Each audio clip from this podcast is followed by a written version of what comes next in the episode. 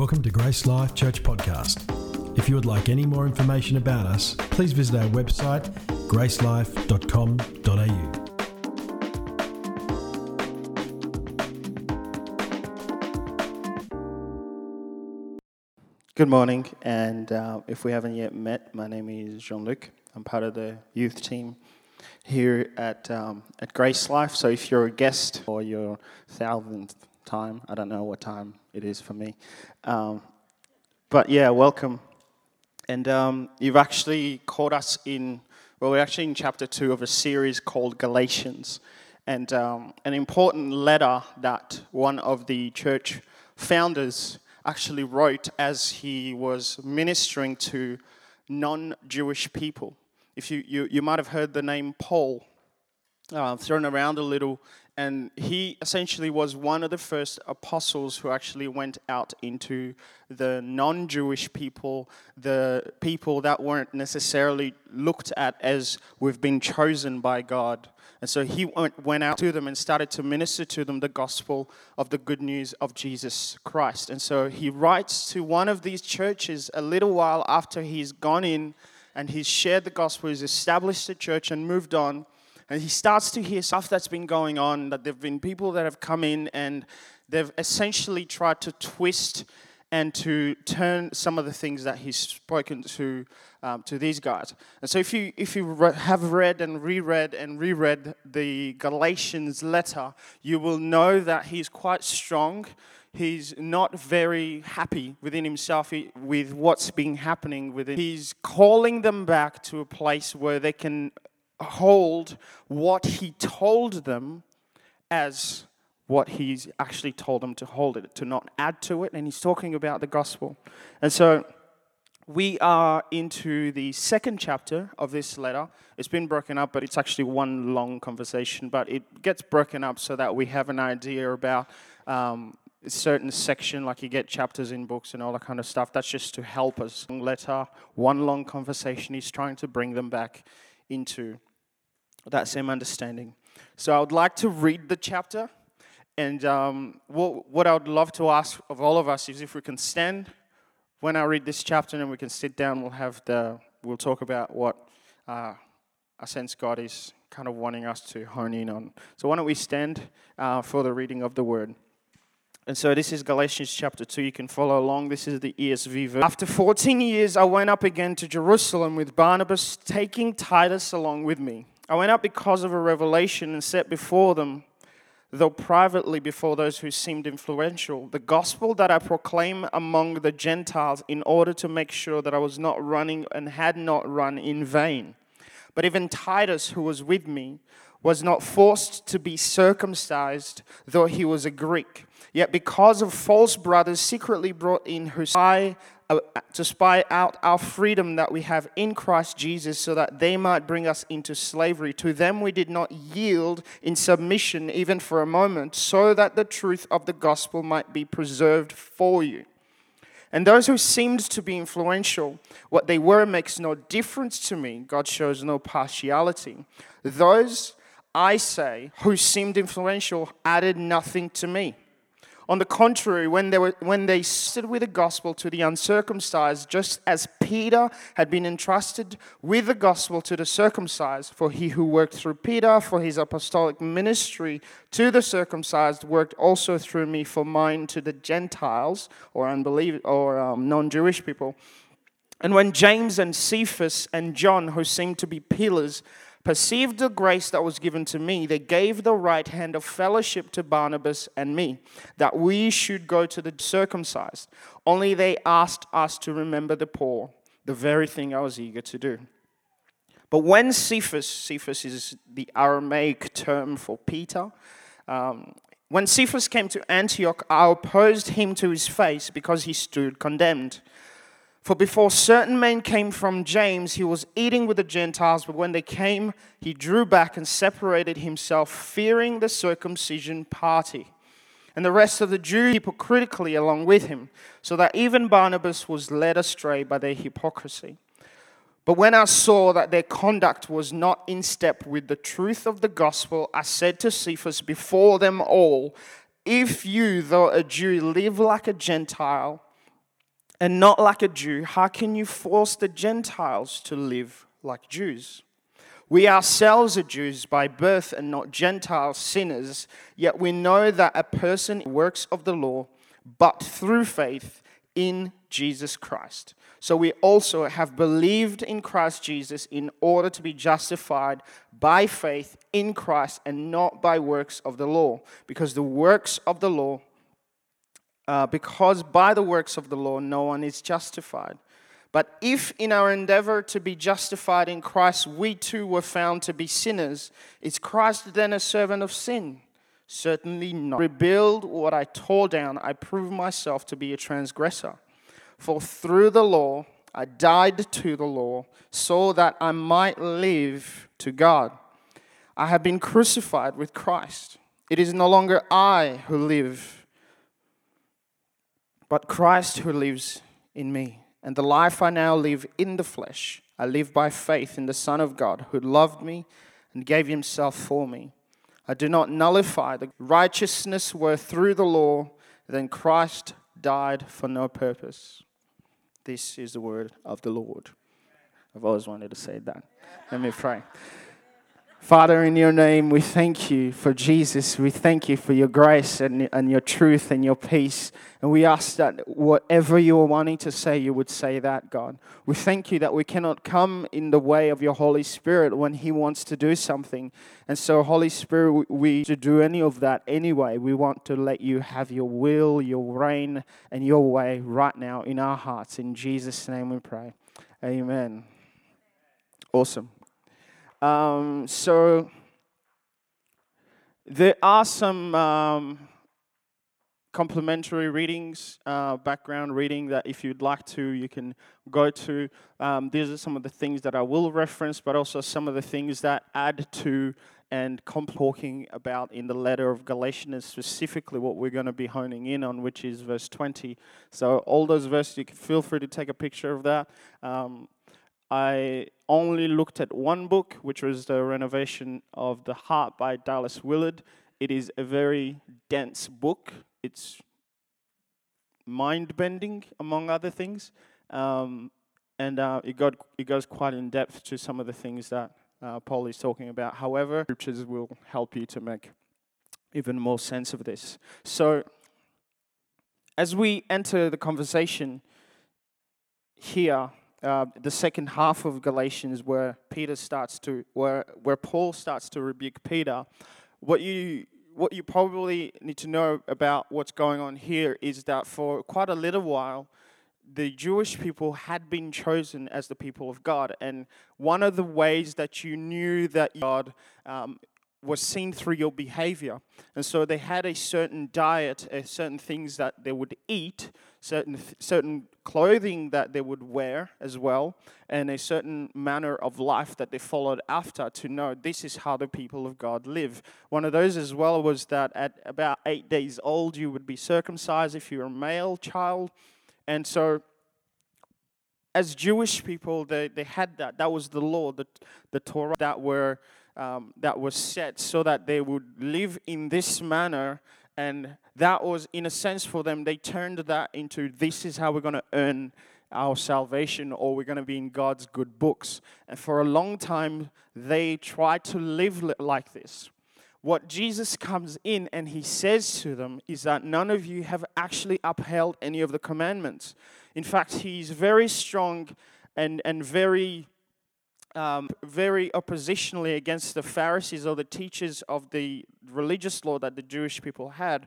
And he says, You guys are hypocrites. You're like whitewashed tombs. You have, on the outside of you, you have this appearance management thing that you've got going on, but on the inside of you, you're full of death. You don't actually believe in any of the stuff that you're saying to people. You act a certain way. You think that in acting that way, God is in, impressed, sees your heart and he's not impressed with what you're doing. In fact, you're making it hard for people to enter the kingdom of God. So Jesus comes in and is essentially saying it's about the heart. He gives examples like You heard that it's been said that if you look on a woman, um, that you, if you, if you commit adultery, um, that that's against the law. But if you look on a woman with lust, you have committed adultery. If you kill, if you kill someone, but Jesus says, it's if you're angry with your brother in your heart, you have committed murder. And so it's not essentially just the do's and the don'ts. It's actually the heart that God is looking at. And that's the background. And so when Paul receives the message of Jesus and he goes and he takes it to the non Jewish world, what Jesus has done, he's, he's essentially it all. And now everybody can come in through me. That's what he's done. And so Peter gets caught up in this weird little thing that is happening where Jewish people and, and there are certain speculations about this, but where certain Jewish people are, are going, oh, you identified with Jesus, and maybe this is the way that God is wanting to bring about this new messianic age. And so they try to bring back the past, the old way of living, the old way of being, trying to earn your way into salvation, and they end up nullifying or putting aside what Jesus had done. Pastor Josh said it really well a while um, a few weeks ago, he actually said that you don't add to the gospel of Jesus Christ. You do not add to the gospel of Jesus Christ because what he did, how he lived, the way he died, that the fact that he came back to life, he said it is not add to that. You don't try and make it in any more fancier than that. If that's not enough, then you don't have a proper understanding and look at the gospel. And you need to look again and allow Holy Spirit to bring that to life to you. So when Paul comes up against Peter and rebukes him, he's calling him to return to the space where he's meant to stand. Peter, stop trying to tell people that they're still to earn their salvation, God's approval. They don't. Jesus did it all. And the only work that Jesus left for us to do is actually to believe. This is in John chapter 6. He says, What? They ask him, What is the work of God? What can we do? Jesus says, Believe. Believe in an, is an action of the heart. It says that in Romans chapter 10. For if you believe in your heart, it's an action of the heart to trust, to put your faith in Him. That's the work that He's called us to do. But if that starts in the heart, my actions are going to follow suit and they're going to be a little bit different from what they were before. So He's calling Him to come back to that.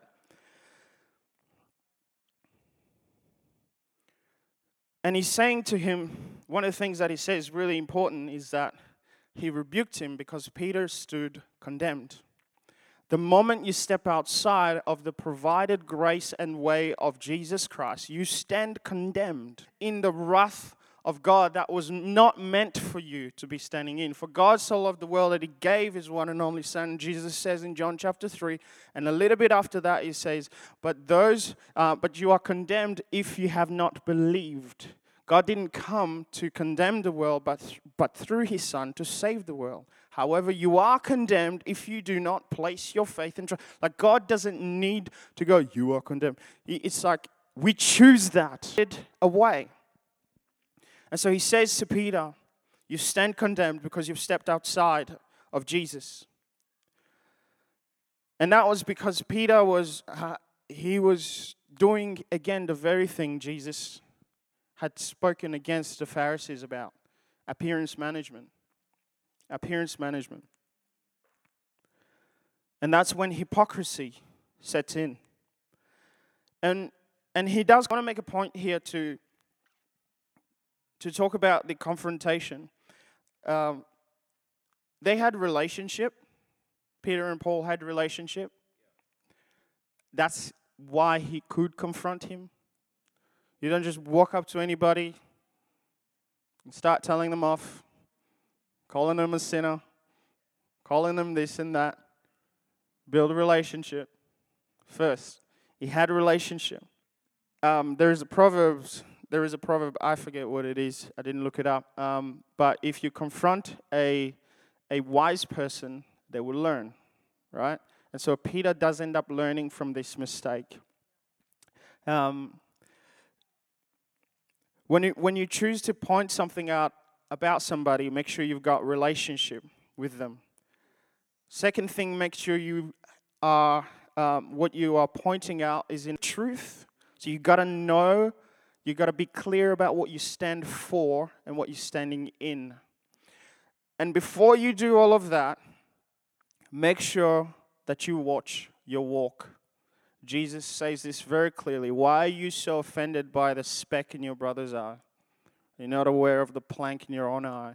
That sometimes a, a something that is um, that is irritating you about someone and this maybe it's your spouse your children your parents but that's maybe pointing back at an issue and a challenge and a problem that is actually in your life that god is actually trying to say let's deal with that.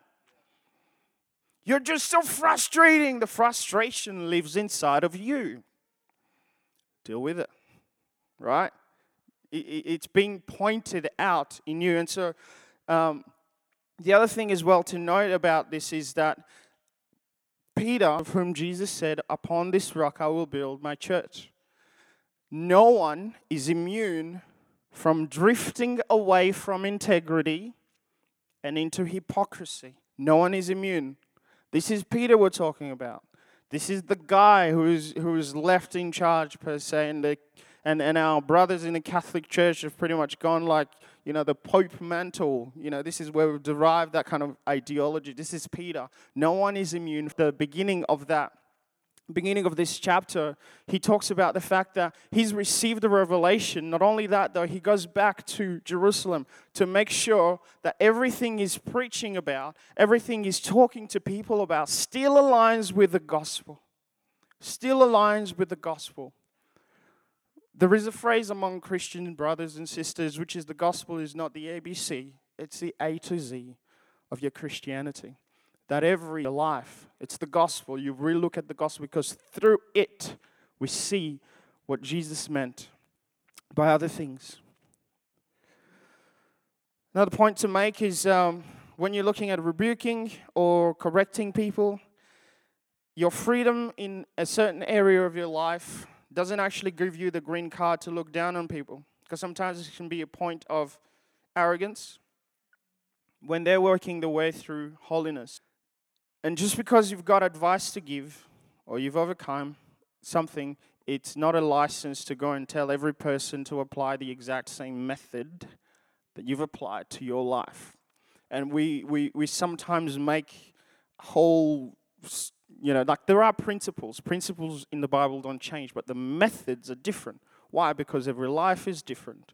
And how Jesus is going to approach it through your life is going to be different to how he's going to approach it through my life. It's the same. The truth stays the same. But because your life is different, I cannot assume that your upbringing is the same as mine. And so, how Jesus works it out through you in your household is going to be different. However, it's going to be true and it's going to be integral to His truth and to what He says. So, another you have to say. You can't change people. when it comes to the gospel, like Paul, we need to have a strong conviction. There is no other name under heaven that is given by which to be saved apart from the name of Jesus Christ. No other name. No other name. No other name. So, in light of that, let's jump down to, I think it's verse 19, where he starts to. This is essentially, I think, the heart of what Paul is trying to say through all of this. He goes, If I rebuild what I tore down, I prove myself a transgressor. To transgress is to cross a line, which Peter has just done. You've crossed a line. It is if you are in front, they they you tell them something in confidence, and then they they decide to go and say that thing to someone else. They've crossed a line. In our relationship with Jesus, like it's been said in the the gospel, is is, is, is complete. It's finished. There is no adding to it. When we try to add to it, here are five more steps you can do to become more, more, and more of the child of God that you were meant to become. When we start to add a line because we've said what Jesus did is not enough. What Jesus did is not enough. If I try to rebuild the old life, to approach life the old way, I'm, I'm putting to the side everything that Jesus lived, died, and was resurrected to accomplish. He's saying we died to the requirements of, the, we couldn't even live up to it. Because we lie, it's part of our nature to lie when we are without God. It's part of our nature to want to murder, to, to fall to jealousy, to envy, and to anger, to follow our desires. It's not that the law was bad, it's that the law showed us up. It shows us up. We look at the law like a mirror and it says to us, You're never going to measure up. And this is why Jesus, why try to rebuild that life? The moment we step outside of the finished work of Christ, we place ourselves in the line of the wrath of God, of the judgment of God, which was actually not meant for us. It was meant for Satan and his demons. Hell was not created for humanity. Jesus says so. It was not created for us, it's for Satan and his demons. So let's not step outside of God's provided way. Salvation is free. It cost him everything, it's free to us, and we receive it. That's how faith works.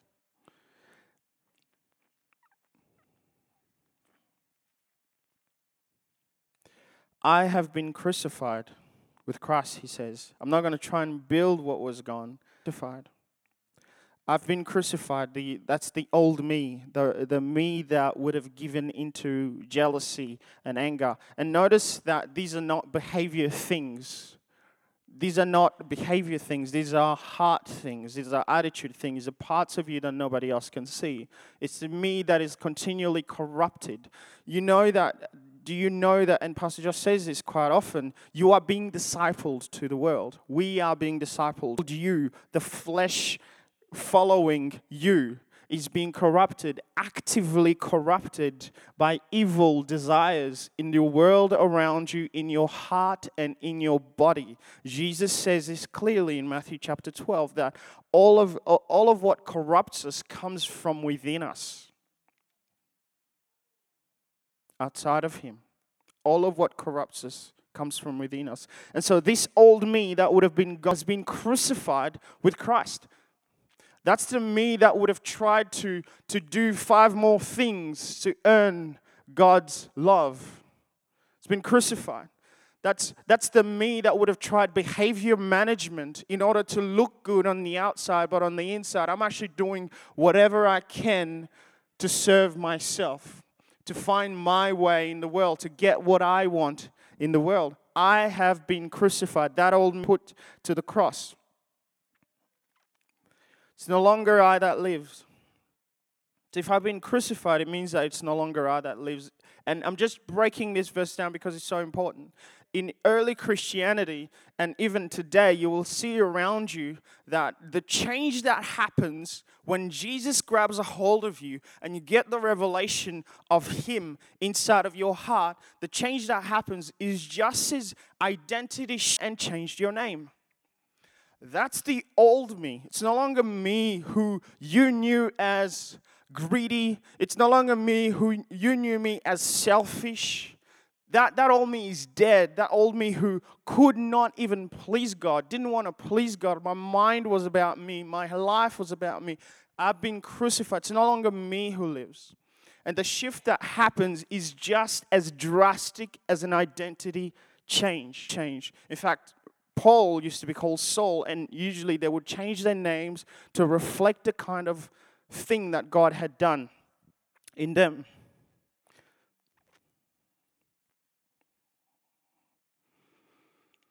So the I who no longer lives is sometimes the, the angry, the greedy, the passive, the adulterous, the impatient, the lust, the lying, the treacherous, the hateful, the dishonoring person who used to live for themselves. That there is an ongoing movement away from who I used to be and into who Christ is that is happening, an ongoing movement. That the the according to Romans chapter eight, that those who've been uh, all things work for good for those who love his purposes, for those whom he called, he um, trying to find it.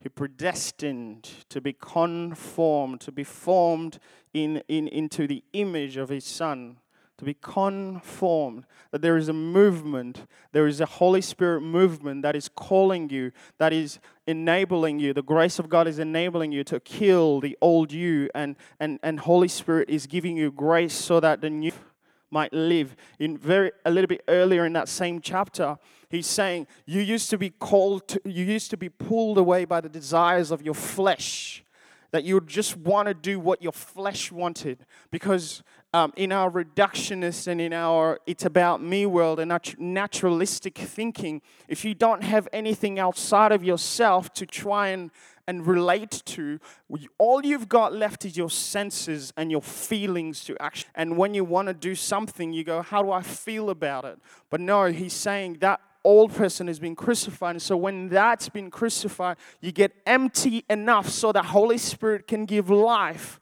to your mortal body.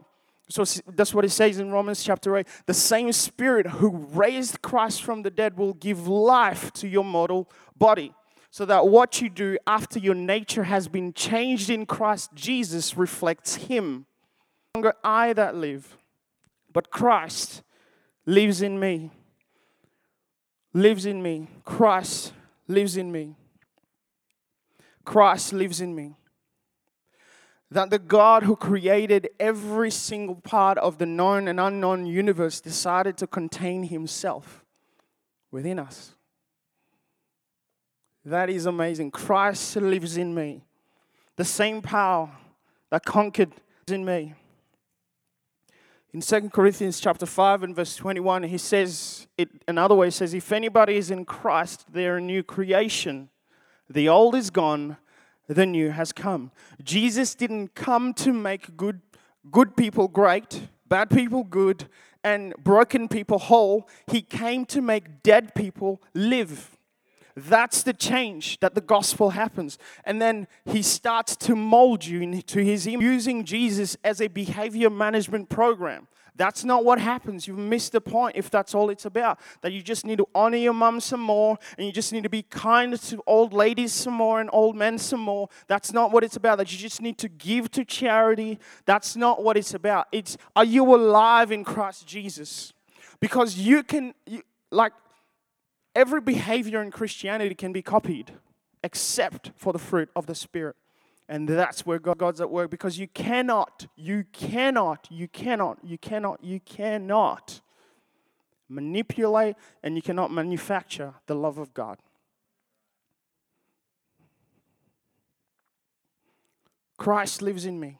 Is that what can be said about you? Can your spouse attest to that?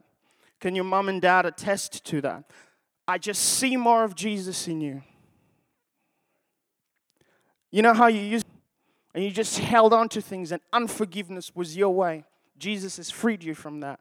And I can see that you, you have come away from that. And you are learning to trust. You are learning to forgive and to let go. Because Jesus forgave you. Again, that comes from an understanding of the gospel. So Christ lives in me.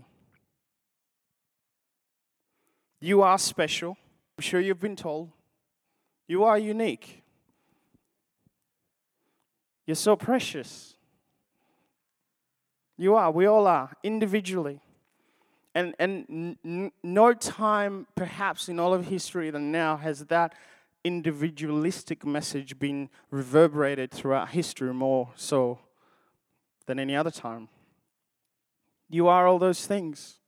And you also are not the Messiah. You are not the Messiah. You're not the answer to the world's problems.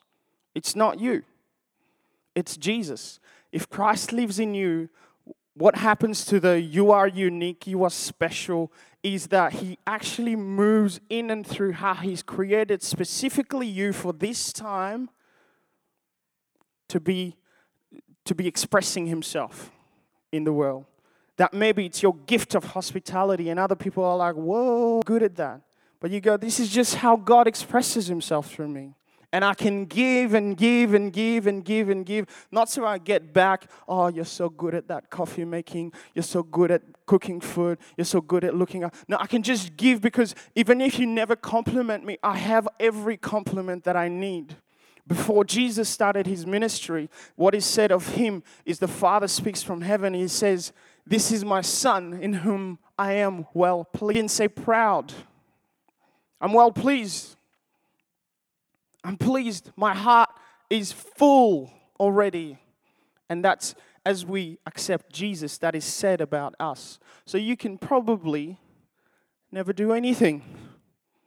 Jesus is, and you're in Jesus, and God is pleased with you. Although you probably are not going to want to do nothing pleased with you.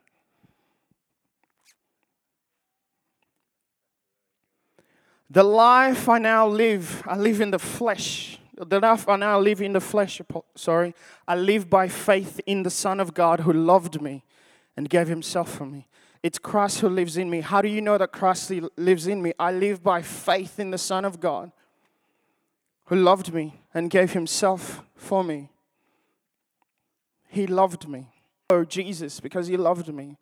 Why do you follow? Why, why do you put so much on the line for a guy that you cannot even see. People are questioning whether or not he lived, whether or not he died, whether or not he existed.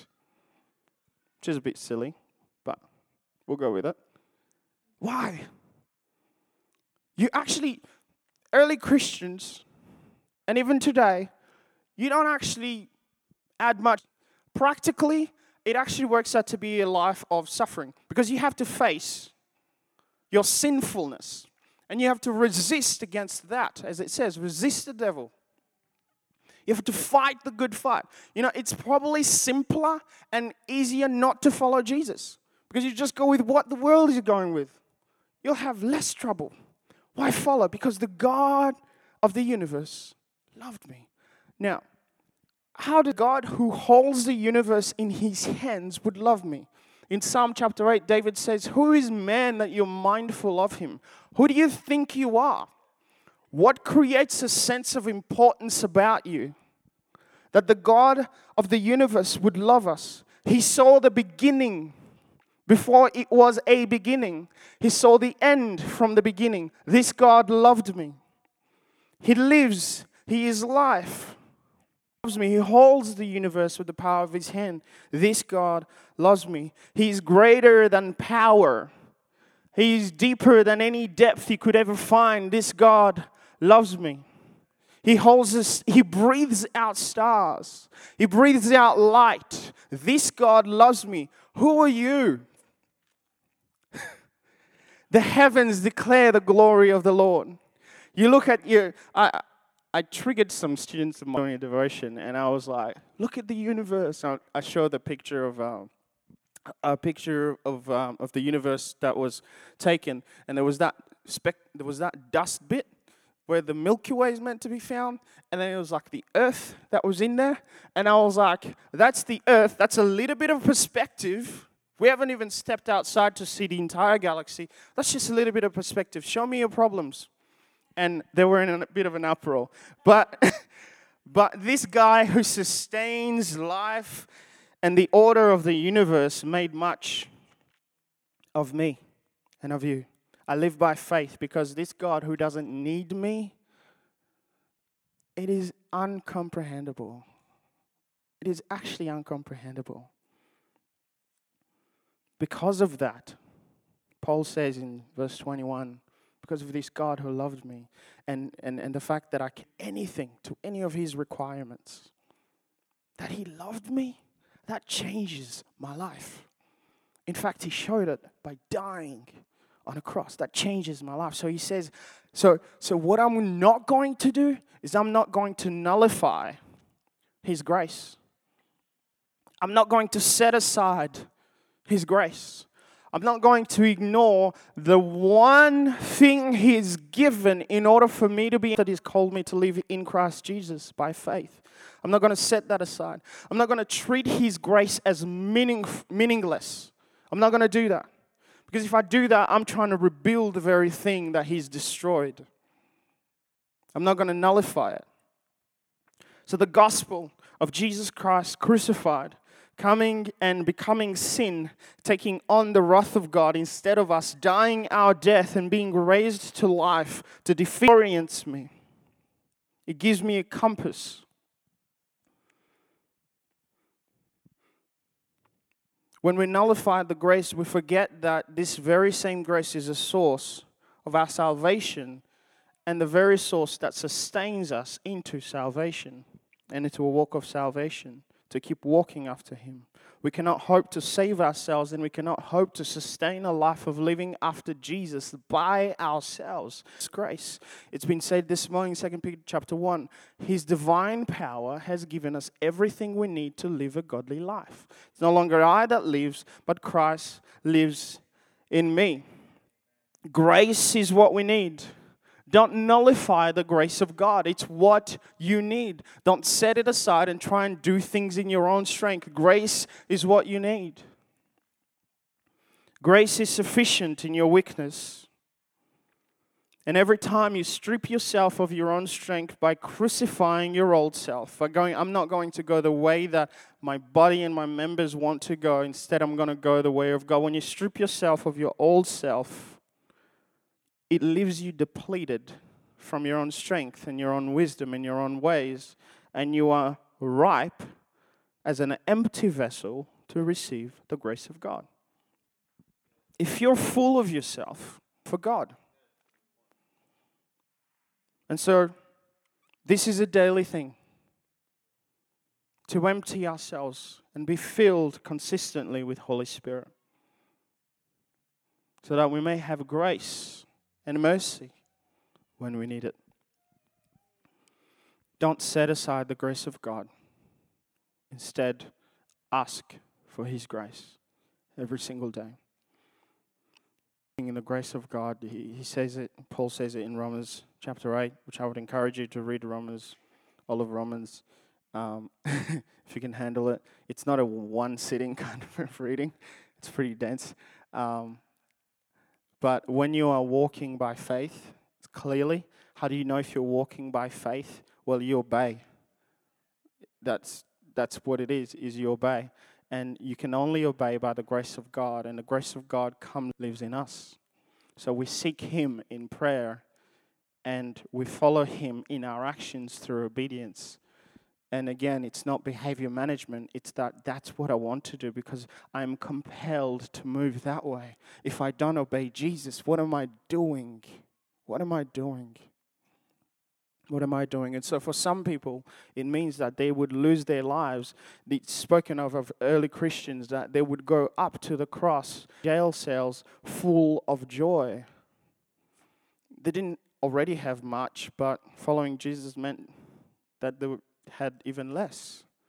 It doesn't make sense if you look at it in worldly eyes, but the gospel is that while we were still sinners, while we deserved punishment for going away from God, He instead chose to come and take that punishment on Him. He said, Come in and enter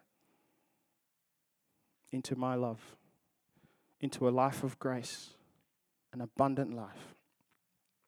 Imagine if this is our life, it's no longer I that lives, how that impacts your family, how that impacts your workplace, how that impacts the people around you that are lacking peace, that are looking for love, that are looking for somebody to be a little bit more patient with them because we're committed to shine through us. Imagine how that impacts our brothers and our sisters who have been broken and hurt by a dying world, and we come in and we say, God is going to be faithful to you. He's not going to leave you. He's not going to forsake you. How many orphans are there around the world? Christians were one of the first ones that would pick up the rejects on the street, that would, the babies that have been thrown on the streets. That's how orphanages were started. That up. And maybe there is a mandate on the church to start to rise up again and to actually live as if Jesus Himself is walking on earth. Because He is in you. And so, can it be say of you, I'm just drawn to you because there's something about you that points me to something greater than myself, than this life?